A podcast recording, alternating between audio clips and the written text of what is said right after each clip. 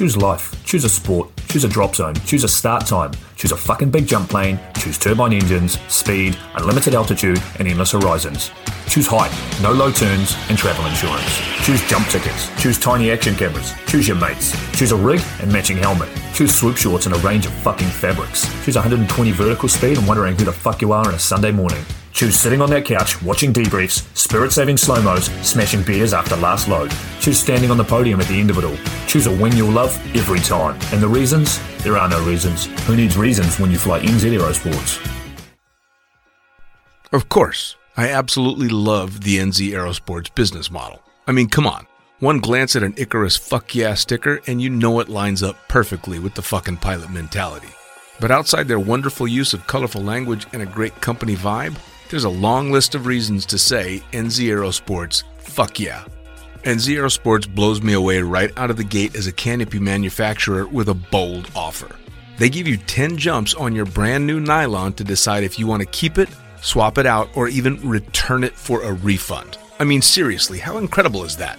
That's like getting halfway through a prom and deciding you prefer the slightly racier date that goes down faster. Seriously, they do that. If you're not madly in love with your new canopy after 10 jumps, they'll let you swap it out for another size or model or even get your money back. And the range of canopies they've got? Man, they've got a style canopy to fit every jumper and every situation with models you know and trust, like the Sapphire 3, the perfect choice for the beginner or intermediate canopy pilot. The Crossfire 3, when you're ready to kick it up that elliptical notch. The JFX 2, if you're looking to up your new swoop game the Leia as the workhorse and dirt water dirt beast, or the Petra. The Petra cranks out crazy power and is nothing short of a record breaker. But hey, it's not always about speed either. Take the Kraken. Built as a low pack volume canopy specifically with wingsuiting in mind, she gives you all the performance you're looking for with the reliability you need that'll have you itching for that next formation, rodeo, or puffy cloud. So, the equipment is top of the line kick ass stuff as you already know, but how about the team? Well, the customer service gang is there to sort you out whenever you need them. Maddie and Beto are always there to help with Jen holding the reins. They're available for you at sales at nzaerosports.com, and they've got a kick ass live chat tool on the website if you're wanting to hit someone up right away. These are the crew you're going to want to talk to to get those custom orders in. With the stock nylon, once you know what you want, they'll have that shit on a FedEx truck as soon as the credit card machine says approved and get you in the air in no time. For your custom orders, you'll be able to get a time frame for building and shipping when you design it, so get to it. And demos. They've got demos in the US available from their partner Rock Sky Market. The whole US demo fleet is there with Sapphire 3, Crossfire 3, Kraken, JFX2, and Leia canopies in a range of sizes. They also offer student and tandem demos in the US. Bottom line, every step of the way, NZ Aerosports is there to get you what you need, and I personally couldn't be happier to be teamed up with them here on Lunatic Fringe. Hell, they've even got a special offer for all you lunatic listeners out there.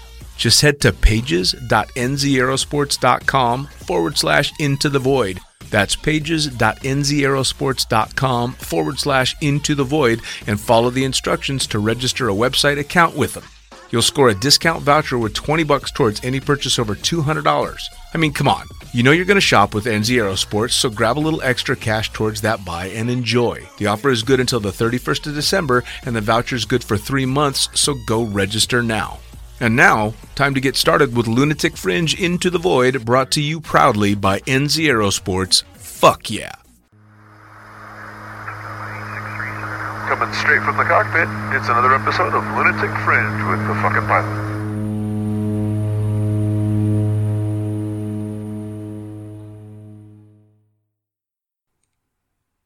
Ready, set, go! All right, back in the can for another edition of Lunatic Fringe Into the Void, and it's a uh, an up close and personal one. Hey, uh, uh, cheers. Cheers, to that. Yeah. Who the fuck are you, and what do you do? I am Tim Jones. Tim Jones. Uh, currently working uh, as a tandem instructor, videographer, doing my best. and uh, yeah, that's about it at the minute. All right, hauling meat, jumping out of airplanes, and shooting video. That's the one. Nice, nice. Was that the uh, the grand scheme when you were like 12 years old? You're like, I want to grow up and strap people to me. Uh, not when I was 12, 21. It started. All right. Uh, do you know Matt Abram? Actually, Um, I know the name. he was the one that got me started on this. Uh, you know, same story as most people do. Do a tandem and then, uh, with no direction in my life, figure out that that might be a good option. Especially when you hear what people get paid for jumping out of a plane rather than what we pay. Yeah, right, right. Wait, yeah. Well, I, I always used to get the, oh my god, you have the greatest job in the world. I can't believe they pay you for this. And, Yeah. and then five years down the road, you're like, they don't fucking pay me enough. Well, I was that guy. I can't believe you pay me. You get paid for this. Yep. How much do you get paid? Fifty euros? No way. All right, that's me. Nice. I'm done. So it was the videographer side that really enticed me because he was just having a great time. Yeah, yeah. We went to France actually, and uh, he was the only person that could speak English. So we were ringing him up in my Peugeot 205 that could barely make it all the way. It was a booze cruise with all of my buddies. Nice. One uh, idea that I came up with, and then yeah, he directed us all around the block. Eventually got there, and then same story. And that was to do your first jump. That was to do my first jump. In, yeah. in France. In France, yeah. Oh, you know how everyone turns up at these places and say, "Oh, it's the best place to jump. The view's amazing." You know, well, I lived in a town close to, which is my well, my old home drop zone, close to Banbury, with a with a coffee factory, and you know, just the usual stuff that you think is drab and dreary Right. when you live there, and you think, nah, let's go to greener pastures. So we had to go somewhere else Sure. uh, and combined it with going to get some cheap alcohol in uh, in Europe. Why not? Just to come back and party with it. So yeah, that was the idea to start with. Nice, nice. And uh, was that your first foray into extreme sports? Was jumping out of an airplane, or had you been doing other stuff? Uh, yeah, I don't know really what's classified as extreme sports. I've always Anything been kind of active, so Anything you could fuck yourself up in? uh, I don't know. I guess I did uh, downhill mountain biking a little bit when I was younger. We we went to some trips to uh, Morzine. You know Morzine? No, I was just gonna say they have hills in England. Uh, yeah, not really. yeah, so we went over to to Morzine doing some of that. I used to just, you know, as a kid, jump the biggest, you know, build the ramps out of wood and do stupid shit, Right. do Supermans and backflips, whatever you can get away with. Right. Um, but yeah, apart from that, no, I guess skydiving was the first one that really uh, reeled me in properly. Fair enough. Now, what did uh, what did the family think of that? Uh, good question. Actually, I don't know. They didn't really have too much to say about it to start with. I guess my mom didn't really. You know, it's kind of this uh, when you don't know, you have preconceived ideas about what it is. Sure. And, and I guess skydiving has these preconceived ideas about it being dangerous and stuff. Sure. Is what you hear every day Sure. when you're working in the industry. But uh, so I think each year or whatever, when I go and see my family and stuff, I give them more information and they hear hmm. about the safety aspects of skydiving and Sure. whatever. You know, they, they don't know about the reserves to start with. They don't know about the AADs to start with. They don't Sure. know about all the checks and stuff we do. So Sure. Well, that's the thing, right? I mean, you've you've got the level of danger, and there certainly is a high level of danger in skydiving, but there's also a high level of safety backups Yeah. for it. But it takes a while to to realize, and then you get deeper into the sport, and you read the incident reports, and you hear about hmm. Fatalities, and Mm. You know. Everybody you meet has met someone that they've lost, and then you start scratching your head, going, um, is this really as Yeah. maybe this is as dangerous as people say and then you realize oh no chances are it was a one-off but that's a weird thing right how many one-off accidents and fatalities are there this has never happened before you yeah, know how many Yeah, fucking yeah. times i've heard that Yeah, that's true. This is oh my god that was a one in a million Well, those are the ones that go down in the book. You know, the ones that we all learn about, Right. And try and uh, figure out what we can do better next time. You know? Right. So, what would the parents have? Uh, I mean, obviously, if they knew it was kind of dangerous, but they just let you get away with it, were you were you a pain in the ass? So they were just happy you found something. to Yeah, maybe they were happy that I was leaving every weekend and not bothering them, you know, because literally I was when I first first started skydiving. It was every single weekend, rain Yeah. or shine, and I started skydiving in like late September in the UK. So, you know, it was a a larger No. level of dedication, you might say, than these uh, uh, seasonal seasonal Sure. fun jumpers that come and turn up. But Sure. yeah, rain or shine, we were there lighting the bonfire every single weekend, camping in a tent in December or whatever it was. you Sure. know. Well, now was that part of the draw though? As I mean, obviously the jumping was a big thing. Initially, I mean, I think that's what a lot of skydivers get drawn into the thing is, Yeah. you know, they find this family that they've never Oh, yeah. met before, and everyone's so communal, and Yeah, you have this uh, one topic of conversation that you're always uh, talking about, Yep. which we still do. Uh, seven years in the sport, and you find yourself at a bar, like you'd be there with uh, someone that's not a skydiver, you know, and if you put yourself in their shoes, especially if it's someone in your own invitation, you watch the conversation at a skydiving table, and it suddenly turns to yeah, what are you flying? Valkyrie 75, 1080, rah, rah, rah. And it's all this mumbo jumbo that no one can understand. It goes on for like 25 minutes. And then you have to turn around and go, sorry, we've just been rambling about nothing you can understand, you know? Yeah. Oops. So there's Well, always that. I think actually you were out one evening when I had made the suggestion that we should try and have an evening without talking about skydiving, and everybody I think it about. would be impossible. They well, they waited about half a second before they were like, "Fuck off." yeah, exactly. no, like literally everyone here is a skydiver. Of course, we're going to talk about skydiving. Yeah. absolutely. So So- you you went out and made your first jump in France, yep. and you got a bunch of cheap booze. Got a bunch of cheap booze, yeah. Nice. Came And- straight back to Bristol and uh, sent it in uh, one of the nightclubs down there. That was cool. And then obviously, you know, you're drunk as hell and chatting to everybody you meet in the nightclub. Hey, I just did a skydive, rah rah rah, telling them all the stories. Yeah, yeah, yeah, of course. So you knew right right then from that first jump, you're like, "This is this shit's for me." Yeah, at this stage in my life, I, I must have been, yeah, I was 21. So I'd been to uh, university and it was kind of a decision that was a bit like, I don't really know what I want to do. You know, throw a bunch of subjects on the wall and, and throw a dart at it. And I just picked photography just to whatever, go and do another experience. You know, Sure. I just finished college and was just looking to go somewhere new. So I did that, but it wasn't really what I wanted to do. So I spent a year there, not going to university and uh, having a good time. But of course, the uh, lecturers don't let you back if you don't do any of the work. So. Yeah, yeah. yeah. So that was that, and then I was back, you know, just working, doing whatever, living with my friends, which was great fun, but with no direction. Sure. And so I just was an open book when I went there, and this opportunity sparked in my mind and just became super easy. That Kinda was like, combine the yeah, photography I can do that you- you know, and The- it the- pays good. So and it was super fun. So so not? you knew right away that all right, fuck, I'm working in this. Yeah, and it was the video, and it was the video. I just wanted to be a videographer, you know. And then Me you- too. of course you go home and you YouTube all the videos and you look at all the stars and Yeah. stuff, and you sit there with your eyes wide and Yeah. blah blah blah. Yeah, I was really lucky. I got started shooting video so early in the sport, man. Uh, um, and uh, uh, a super close friend of mine by the name of Kevin Love actually loaned me his camera helmet uh, to shoot a four-way video. Side mount. Uh, it wasn't the side mount, uh, um, but it was a massive fucking helmet. This is back when you had to tape the outside of the camera because you'd get tape flutter on the fucking high eight and take tapes. your neck up before you go Oh for a yeah, jump. man. brutal stuff, brutal stuff. And it was a four way of him, uh, um, a very accomplished uh, skydiver named Juliana C. A guy named Gary Spear that owned the Las Vegas Wind Tunnel, and uh, Lou Sanborn, licensed D1.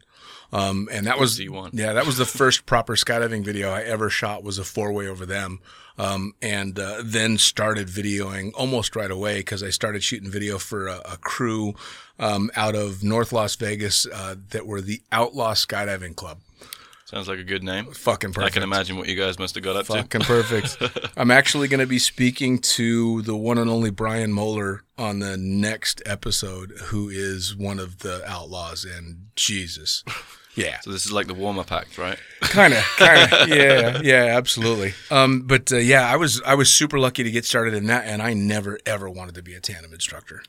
I mean, yeah, it wasn't something that necessarily appealed to me straight away. I mean, and when I went, the guy advised me to go to a drop zone that was 15 minutes down the road from me, which I had no clue was there. and it was his home drop zone that he he was. I mean, he speaks French. He was over there for a bit. I said, hey, just go down there and uh, you know speak to the guys, see what jobs they might have. So I turn up there one evening and I'm speaking to them.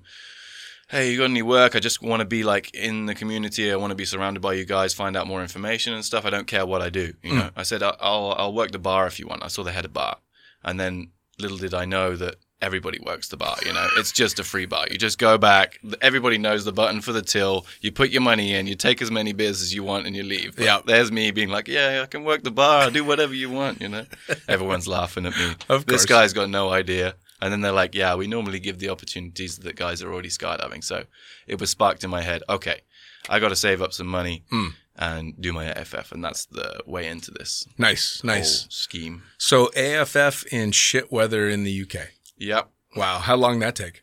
Uh, you know, I think it was like two or three months. Yeah. That's actually not that bad. It's not too bad, and it was weekend stuff, you know, so Yeah. not not the end of the world. Um, but yeah, I went there. Started with uh, my friend Peter actually, who came and did uh, a tandem with me on the on my birthday, Mm. and we both turned around to each other and said, "Yeah, you know, I want to let's do go and do the AFF." Like, uh, I mean, I think obviously I was more stoked about it than him, so I wrapped him, roped him in. We went down there.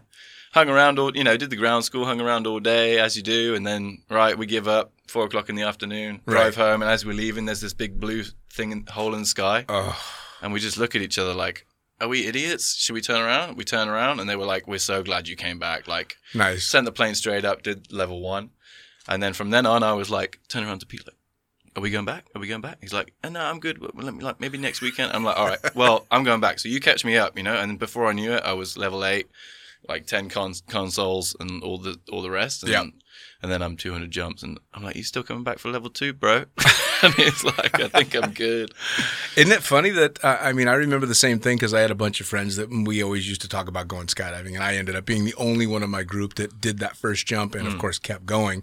Uh, and it's it doesn't take very long before you start to see your friends drift towards the all skydive group, Yeah. and very few normal people. Yeah. Um, and I, to this day now, I think I have outside of family, half a dozen friends, if if that, that um, are not skydivers. I'm not skydivers. Yeah. And, I mean, yeah. but and half the of them I've at least gotten to do a tandem. Yeah. That's Yeah. the way it goes, really. You know, especially whatever, like I said, I turned up at this place and you spend every weekend there and you suddenly bump into a bunch of people that you're spending all your spare time with, Yeah. namely, uh, you know, Kenny Baker, Oh yeah. uh, Martin Harrison, and then uh, Keith Rivet was there a little bit later, but like this was the, the core crew and, uh, and Jay, my friend. Uh, but we were there like, you know, every weekend spending all our time together. So you quickly become like a family, especially when you're going through the, the levels and the programs. Oh yeah, absolutely. Now, when did you decide? Uh, when did you start working in it? Because obviously, there's a bit of a time lag for everybody between starting out jumping and the first time someone's given you money to get in a plane. That's true. Uh, the first time someone, well, I didn't start jumping working in it, but um, after basically two years of being there every weekend and even at my job in the evenings, I was turning around to the boss on like 4 p.m. on a Friday, being like, you know, I'm ringing up Keith or whoever's at the drop zone, like, how many play, how many loads you got left to to go? He's like, we got three. If you can make it here in 20 minutes, you can probably get on the last one. I'm like, to my boss, you know, this job that I signed up for. So I, I like had to search around.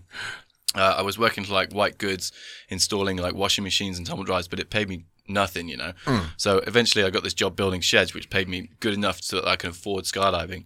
I went for the interview on like the Monday and I'd already booked myself. Like I hadn't got the job and I'd already booked myself in for level one on the Friday. I hadn't got, I was confident. I was confident.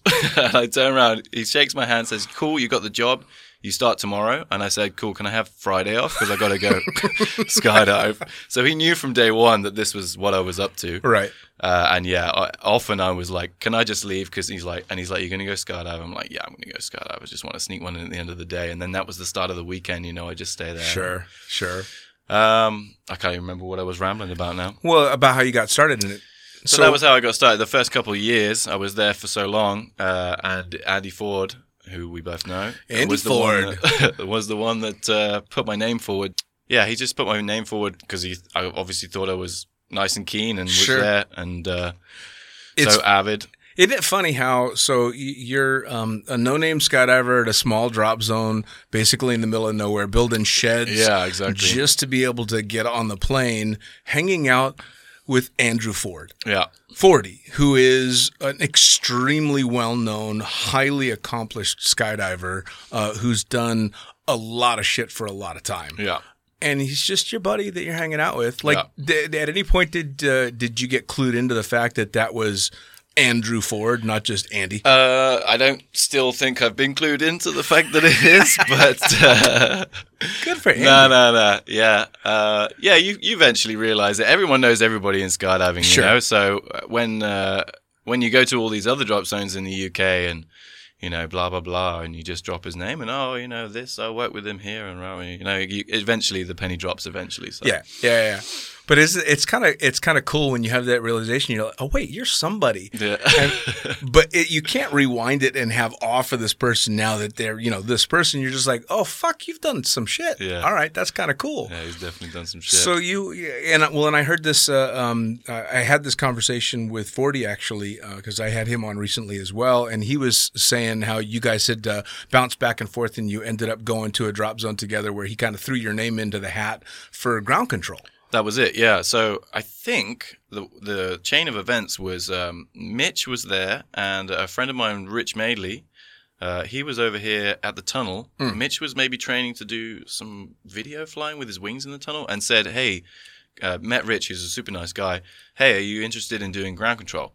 Uh, Rich, through uh, the whatever he had at work going, uh, wasn't able to take the job. I think it was passed to forty, and then he was available to Nice. put my name forward. And so yeah, Uh, but it was a it was kind of a long process.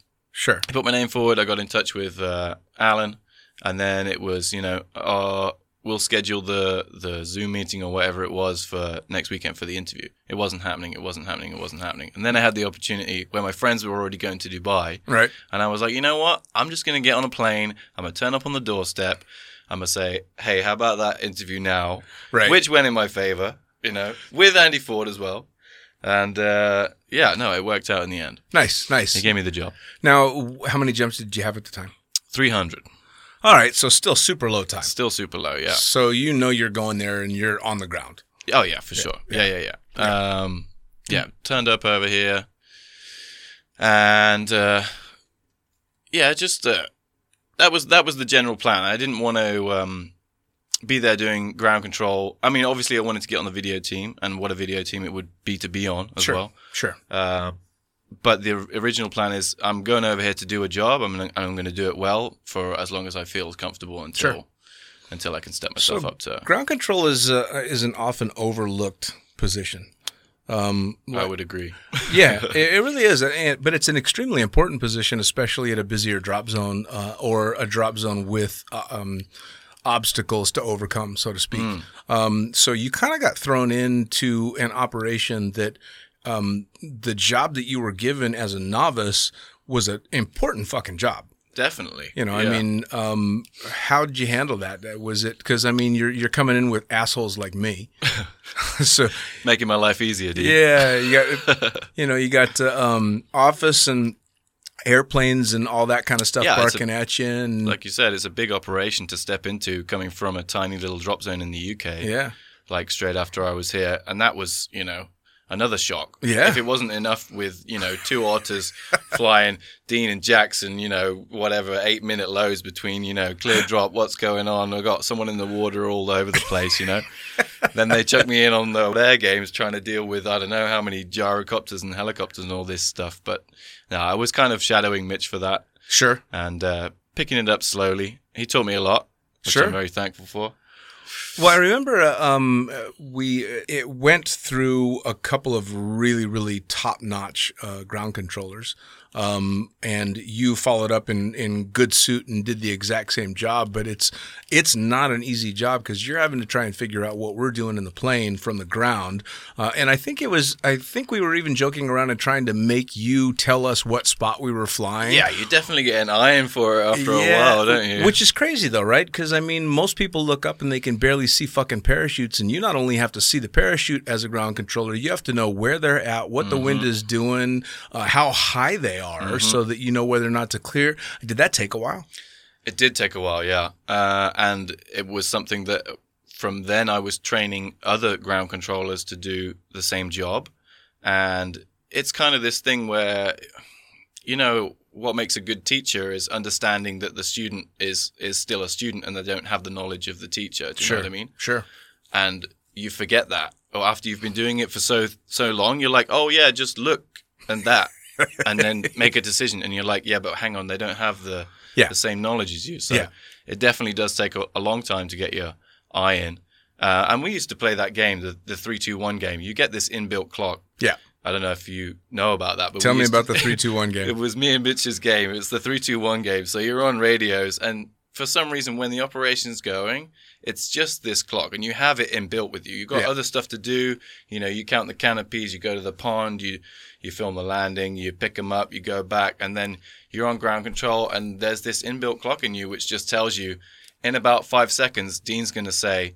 Two minutes. Is Right. it clear to drop? Right. And we just to play it, and you wouldn't believe how many times we get it right. Three, two, one all right, jump for a clear drop, and you just laugh in there at the end of the radio. Awesome.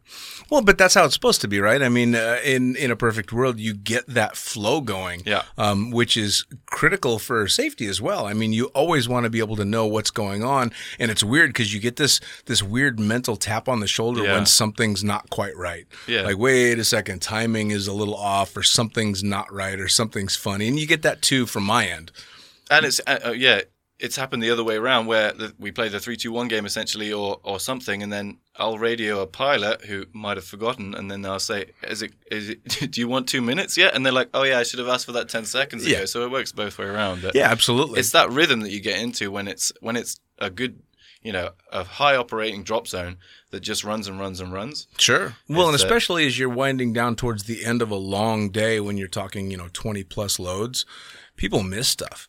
Man, you do. just you just get fucking tired and you're counting parachutes and you've got to make sure this and that's going on. Everything's being done right. And Mm-hmm. we've both seen people on the opposite side of the job that aren't doing a good job and it wow, it really makes a huge difference. Huge, huge Knock on difference. effects in uh, Yeah, yeah, for sure. Well, and so also being ground control too, um, you you're seeing a different side of the sport in that you're not. It's not all fun and games.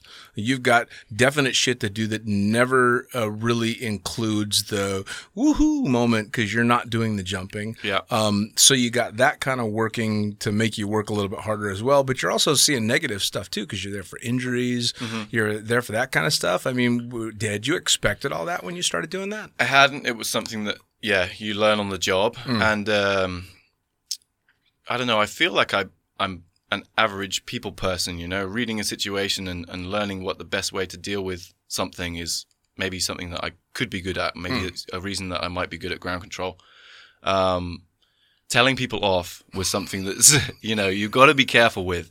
You want all you want to do is keep people safe, and Sure. you want to get the right outcome. So, what is the best way to approach this person or this person? You Right. know, are you going to call out the hot shot skydiver when he's surrounded by the twelve guys that he just did a radical skydive with? Right. You know, and say, "Whoa, you just let everyone up jump run," and then like, is he going to respond nicely to that? No, let's talk about it in a different way. When you got him to the side, hey, next time, you know, Sure. look at the spot, rah rah rah, or something, you know, like just thinking about things in this. And I did it wrong to start with. I- Of I will admit. Of you know, course. you got to learn from your mistakes when you when you do stuff like that. So, Well, also coming from a small drop zone to uh, a drop zone that ha- a bigger drop zone, and any bigger drop zone, especially if it's a multi-turbine drop zone, is going to have superstars. Yeah, There's gonna be, you know, big names in the sport, which I mean, let's face it, the sport is small, so a big name ain't much in the real world. It's only in our little world. Yeah. But you, you'll find yourself on a load next to rock stars Yeah. in our sport. So telling those guys off, that's it. Me, 300 jumps, somebody that's nobody knows, Right. Telling one of the big rock stars at these drop zones what to do. yeah, Now you got to be careful about how you're going to approach that, you know. for sure, And for that's sure. something I had to learn. But you know, we got there in the end. well, it's I mean it's funny too, and and we've been fortunate enough to work in drop zones where uh, some of the best that the sport has ever seen come through on a regular basis, um, and then you end up not just watching them jump, but you end up calling them friends, um, which is is still a unique thing.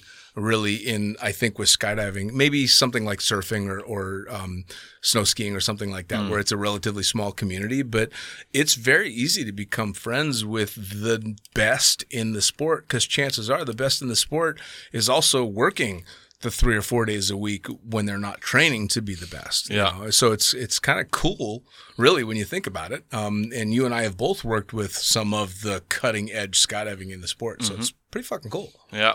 Now you transitioned from ground control happily because I think you were done with it I was. Well, actually, you know what? I do love it. I do love it. It's very good. I uh, have. I actually have to ask a question. When you worked as ground controller, you consistently every day listened to the worst fucking music. Oh yes, of. Horrible, horrible. Of course. Yeah, but then you got to keep yourself going somehow. How, I mean, we're each to our own taste, scene. Dude? Which kind of segues into the: Is it a rule? Is there a law? Is there something printed somewhere that says every under thirty-year-old English man has to be a DJ at some point in his life? I, I guess there must be. I guess there must be somewhere.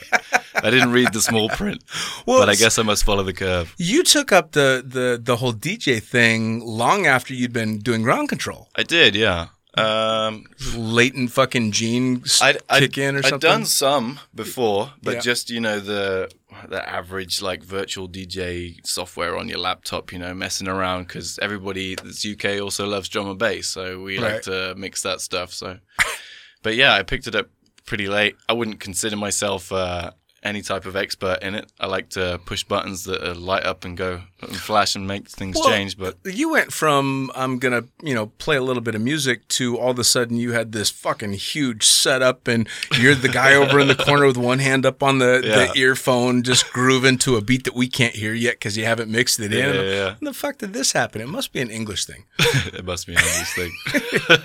So you, you transitioned out of ground, which you enjoyed doing. You were very good at. Yeah, I mean, I had this. Uh, oh, one thing I wanted to say actually was uh, the experience doing ground control uh, taught me so much uh, before I went to go and do video, Hmm. and the same doing video, just video, taught me so much before I went to do tandem. It gives Sure. me, you know, it built my experience from the ground up. Hmm. I watched all these guys opening and landing and doing all these things and all the different conditions, every single wind condition and every single direction landing, whether it's tandem, video, or anything. So I'm learning a lot just from watching Mm. at the start of things. But yeah, happily transitioned to uh, to doing video, and it was for a bit it was video and ground control, which was also very nice. Sure. And then eventually moving on to get the tandem rating later. Oof. Yeah, See, what's funny? slave to the drogue. It's funny that you say you you did it that direction because I did as well. I was just fortunate enough that I did it at a time where I was able to get away with a kind of a hitting the fast forward button. Um, I started shooting video way too young in my career and got lucky because I had a bunch of tunnel time flying big old baggy suits. So flying a pair of wings was easy. Uh, and then I was forced into getting my tandem rating um, when I absolutely did not want it, specifically because I had filmed a couple thousand tandems by then and had I wanted no truck with that shit.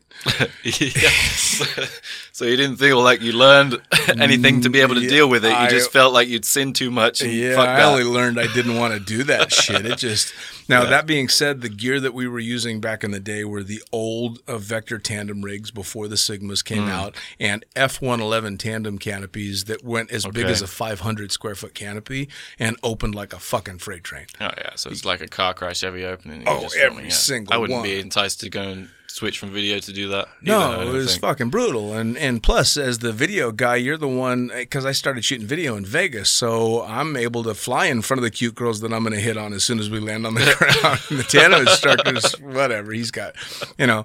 So, but you decided you wanted to do the tandem rating, and I remember um, thinking as you were going through your tandem rating, he seems really happy about this.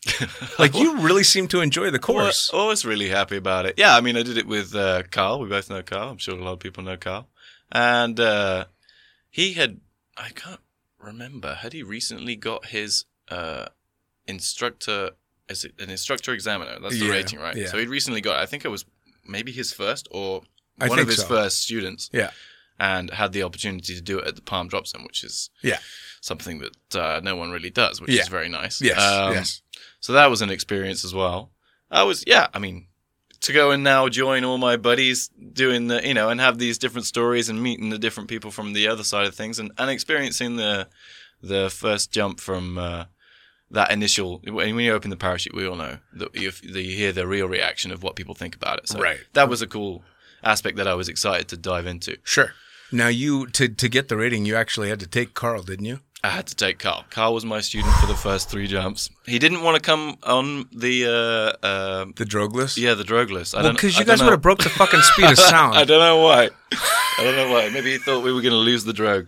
You know, I mean, that drogue detaches during free fall. right? Well, Carl's what? Carl's about as tall as me, but he's got a Yeah, he's got- he's got a- extra. maybe a Little- kg or two on me, maybe, Yeah, and a case, and maybe. like me, falls like a brick taped to another fucking He brick. does. But I Um, mean, you know that that also didn't worry me. You know, tandems are like shuttlecocks or birdies. You know, Yeah. If you got the heavy thing on the bottom and the light thing on the back, is just going to go belly Oh to yeah, left. which is absolutely, One absolutely. of the things we try and work towards when we jump out of the plane, right? So that was easy.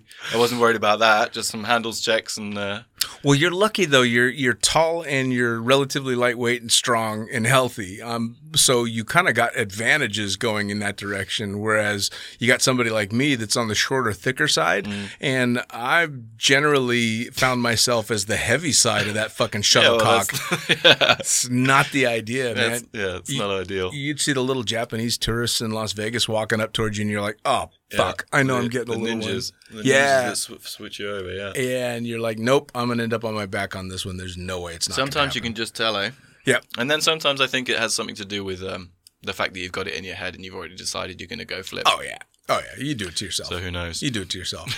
so you kind of you, you gelled with the whole uh, tandem thing. Is that partially because you're a people person? I think so, yeah. And uh, yeah, it was it was like I said, with the experience of, of being on the plane so much and being surrounded by my friends. w- When I went to do my tandem rating, my first thirty tandems were all of the staff Right. who have got something to teach me each time. And I literally Right. at one point I printed off the schedule and I was crossing people's names off. And each time I was crossing a person's name off, I was turning around to the manager and saying, "Am I good to do a real tandem yet?" Uh, It's just uh, my- five more names, you know. So it was really good to be there Sure. with these guys who are the best in the business, teaching me what to do. And then yeah, I don't know. Awesome. Well, I mean, it's kind of funny because if I look back, and I've said it many, many times on the podcast, my favorite way looking back to skydive is tandems. Um, and I fought tooth and nail getting my tandem rating, but it turned out to be um, such a fun experience. Again, you're the one that gets to share that instant reaction when the when the parachute opens. Um, but the coolest thing I found throughout all of it was the psychology that goes into being a good tandem instructor and learning how to go. This person is going to need this from me to have a good time. Yeah, this person is going to need that. Yeah, And, and you have to learn to do it quickly as well when you've got Oh, yeah. Maybe at a different drop zone where it's not so busy, you might have a little bit of weather or some downtime to Oh, get yeah. to know your student. But yeah, Well, got it. Uh, at where I did the the bulk of my tandems in my career at Cross Keys, you'd meet your student in the loading area, so you wouldn't Oh, even gear your student. time, yeah. Oh yeah, so you'd grab your student, and you literally had from the time you met and boarded the aircraft to the time that you left to read this person, figure out what they're going to need, and how to calmly get them out of the airplane in a way that's not going to kill you. Um, so it was this great, you know, you got a 10 second psychologist, and you've got to bang out how you know how is this person going to handle this and it's kind of funny and i'm sure you've figured this out by now is people most of the time fall into categories so they're they're pretty easy to read okay you've got the five groups of whatever this person needs this and this and this and this uh, every once in a while though one's outside the box. fucking hell I, I will admit, I've read some people wrong. right Yeah, yeah, yeah. Yeah. Definitely read some people wrong. It it really um it gets you down when you when you don't get the the right convincing argument to get someone out of the plane. Yeah. And you have to go down with that plane. That's really depressing. knock wood i well i don't even have to knock wood because i'm never taking another tandem again i never had a refusal You never had a refusal. I never had a refusal I don't know how many I've had. They must be doing something wrong. Really? Yeah, man. Like one time, I was going up in the plane, and it was a it was a Chinese student. She didn't speak a word of English, Hmm. And you know the whole thing. We move towards the door, and suddenly she's freaking out. So she's grabbing every single dangerous thing that is possible in the aircraft. right And I'm like, okay, let's calm this down. Like, it's not going to cost me any more money to, you know, I'm not going to lose any money by not jumping out of this plane. Let's, let's, let's calm the situation down. I tried to explain to her we're not going to jump, you know, but she didn't understand that we're not going to jump. then I'm taking her off me and putting it on a seat next to me. She still does not understand that we're not going to jump. She's screaming her head off. She puts her hand in my shoulder and is biting me, like physically biting my arm, and I'm like I'm oring, almost drawing blood. And Peter is there, sat opposite me, filming the whole situation. It must be on video somewhere. So yeah, I've had a I've had a couple of exciting ones. Oh my god, that sounds fucking epic. So even when she was unhooked, she did she think you were just gonna? I don't her- know. Yeah, I guess maybe she thought I was just unclipping her. The door was still open. She was like, I was fed up and it was just going to You're chuck her gonna- on her own or something. I don't know. Oh, Yeah. well, in a perfect Who knows? world. Oh my hope. god! No, the closest I ever had to a refusal was out of the Sky Van in Cross Keys, and we were actually at um, we were jumping in Wildwood, so we were jumping over the beach. Um, and it was this big guy. I think he was probably six four, six five. I don't know what that is in centimeters, but a fuckload taller I'm than on, me. I'm on your scale, bro. Yeah, yeah. UK. Okay, yeah. So dramatically taller than me, and you walk out of the Sky Van and you do a gainer. Uh, it's the easiest fucking exit ever, unless the person in front of you is a fuckload taller and doesn't want to go that direction. All right, yeah. And by then they're making the decisions. yeah. And by then, I had enough, um, you know, false pride in myself that I'm like, fuck, I don't want a goddamn refusal. So we're literally, I don't know, two feet from the door. We're going. We're that close, and we're the only people on board. And so I tell him, okay, okay, cool. He's like, I can't go, I can't go, I can't go. All right, cool. Just nice and slow, turn around and face the front of the plane. Uh, and as soon as he turned around, I just ran out backwards. Wait, and he, th- I, I And he say- probably thanked you for it. He did. He thanked you me- he it. thanked me after And the that's fact- that's what's annoying about when you get a refusal. you know. unfortunately, but you know they're you know, thank you for it. They thank just, you so much. They just what they spent a say. whole lot of money on a really expensive airplane ride that they're going to regret for the for how knows long. You know, I mean, it's it's one of those things, right? You know, this person is going to be kicking themselves Yeah. forever. And we've all been there on the on the successful side of convincing someone that it's a good idea to jump out of a plane, and Yeah. it gets pretty intense sometimes. You know, oh yeah. Oh, I've you had talk people. about life and uh, I've had people and- burst into tears Yeah. and people super thankful and stuff. That's that's why the tandem side of things was uh, and will always be my favorite part because you get such a reward Mm. outside of just the jump. yeah. They'll never remember our names. They're not going to be able to pick us out of a lineup fucking five years down the road. But what you gave them will be with them for Yeah, the they remember the lives. experience, yeah, for Absolutely. sure. And I've never had anybody that didn't. Uh, um, that wasn't happy they did it. I've had people that are like, "I'll never, Never fucking do it that again. Yeah, I had that. That was one of the first reactions the other day. Actually, never Absolutely. do that again. It's like, Ab- okay, well, at least we did it once. Yeah, absolutely. and they've got that story to tell forever. Yeah, yeah. You ever been thrown up on? No, Anybody- no, yes, that is. I'm more proud of not being thrown up on than. Uh, I've been puked on all over the place. yeah, that was very close the other day. Very close the other day. But Yeah? uh, eyes on the horizon and uh, just slowly closing your visor so they can't hear your voice anymore. Uh, dude, I was doing tandems back before we were wearing helmets, and I can tell you what someone's breakfast tasted like. Oh yeah, no, Yeah. been, especially not in COVID. I don't fancy any of that. Uh, Right? right? No shit. it's really, uh, now, speaking of, you were back in the UK for COVID, yeah, uh, but you hit the kind of the cherry time to be back in the UK. yeah, Because it, hit it perfect. Yeah, Uh, they were pretty locked down over there uh, when I got back over there. At least some pubs and stuff were open. and The weather was nice. At least they had, yeah, the, that first lockdown they had uh, some nice weather. Now, not so much. No, Yeah. uh, How long? Uh, how long did you go without jumping? Um, it wasn't that long actually because it was closed down in March, and then when the drop zone opened, I was still here, so I went and did. You know, it was that first jump when you hadn't jumped in however long, and Yeah, I just yeah. want to do a hop and pop and and do a nice swoop and Nice. see if I can remember what the hell I'm doing and not break both legs. You know, and then Right. I'll, I'll feel better about myself. So Yeah. so it was only ever three, four months gaps. And then when I was back in the UK, I actually did one. I needed to get a reline, so I went up to another drop zone a little bit up north. And then, of course, as is England, jumped out in a cloud, fell through the rain for fucking 4,000 feet. Tried to, tried to wait until I could get out the bottom of the cloud and then just decided there is no bottom of this cloud and just had to pull. Yeah. When the bottom when the uh, bottom of the cloud is just the top of the fog, Yeah, yeah, exactly. that's not a good idea. so, you know, staying current, but uh, whatever. Fuck, man. I've been. Uh, uh, I'm a little over a year without a jump because. Oh, really? You haven't Ye- jumped? No, because well, I I didn't jump before I went to Nepal. Okay. Um, end of 2019, uh, because I was smart enough to know if I'm going to twist an ankle and not be able to hike to base camp, it's going to be because I went and did a hop and pop. So I'm like, all right, fuck. I'm not going to jump. I'm going to wait until I get back from uh, Nepal. And I get back from Nepal, uh, and we were super, super busy. and Okay, the so next thing you know, and then COVID. yeah. So Well, that's a long time. yeah, so I'm gonna have to. I'm gonna have some some proper jitters when I go out to jump again. My first landing's gonna scare you, man. Nah, but it, it's gonna be nice. it was scaring me, man. I, Yeah. I was like, I'm not gonna remember. You know, all the way up until that that flat line beat went off on my audible. Right. I did not know how to swoop, and then when I was in that exact same position, and that beat went off, I was like, oh yeah, Yeah. just let it in the back. I remember this. Oh, I'm gonna fly like a little old lady, but I'm gonna fly like a little old lady on a Velo 96 at 190 pounds. Yeah. So I'm still, I'm still gonna be coming in pretty fucking fast. Yeah. You know, mellow on on any cross brace canopy is still pretty goddamn Yeah, yeah, sporty. So I'm I'm sure it will get my undivided attention. For sure. So now, where do you see skydiving going for you down the road? Because uh, um, you kind of were without direction so much when you started skydiving. That's true. Becoming a skydiver has not exactly been known for putting people Putting on people a, on a path perfect to- path. No, yeah, you're right.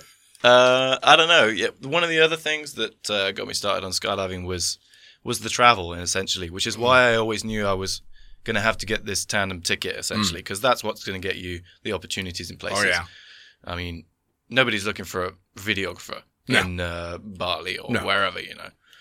Uh, they're looking for someone that's got multi ratings, you know. So that was the idea of getting the tandem rating. Mm. Now I have that. Um, it's it's comfortable here, so I've been here for a little bit. But the idea is to go and use that to go and see the rest of the world because Mm. it's different going on holiday to places than it is living at places. You know, you don't really. I don't really think you get to see no countries No, when you just go there on vacation, it's just all glitz and glimmer, and you see the visage of the front of the country. You Sure. don't get to see what it's all about, you know. So I want to go check out some more places and whatever. Canada's on my list. Uh, I've always wanted to go. I'm 29 now, Mm. and I think there's some limitations from being 30. Uh, after you're 30, something like you can't do this working visa thing. So I don't know.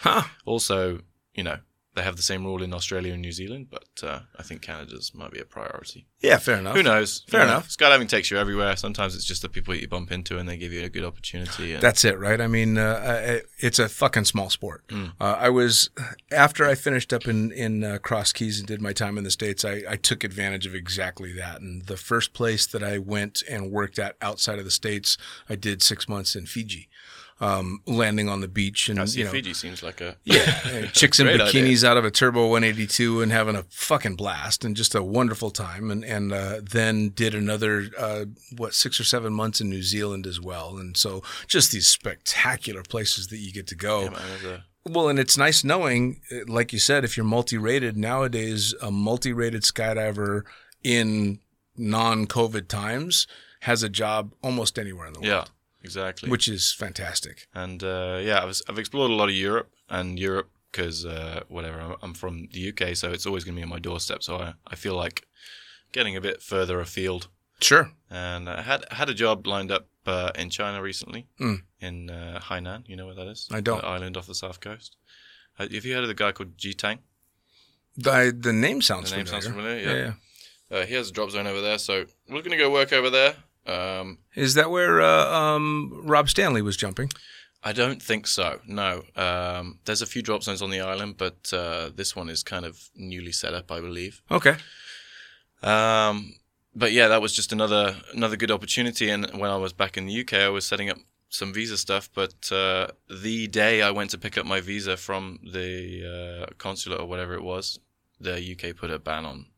Uh, UK, uh, sorry, China put a ban on UK citizens entering the country, so that's off the cards for a little bit. it's all difficult these days, you know. Like, what can you do?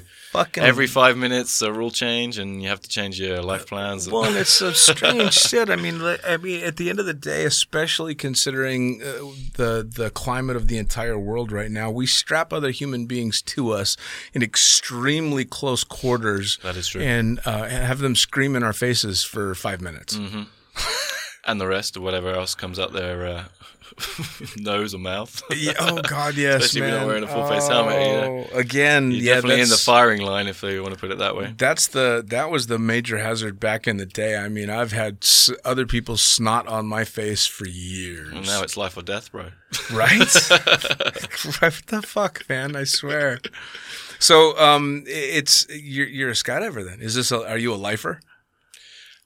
As long as my body holds up, I guess. I see my my friends slowly getting getting back pains and neck pains and stuff.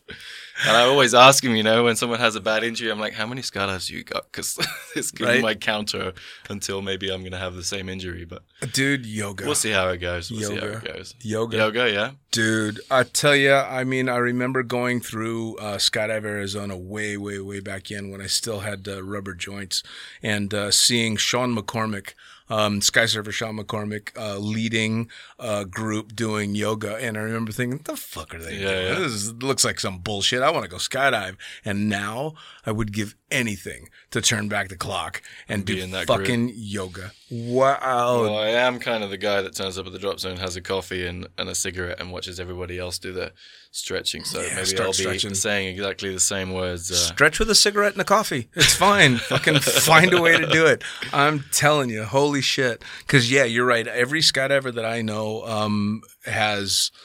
Yeah, we put up with it. You know, I mean, I don't. I think I probably make it two or three nights a week without an ice pack on my shoulder to go to bed. You know, um, shit like that. You know, man. Yeah. Well, I mean, you know, the openings. I mean, I guess it is mostly. It must be the openings. You know, we're not really putting ourselves through much else in free Yeah. fall or anything like this. So No. those openings, they don't feel like much.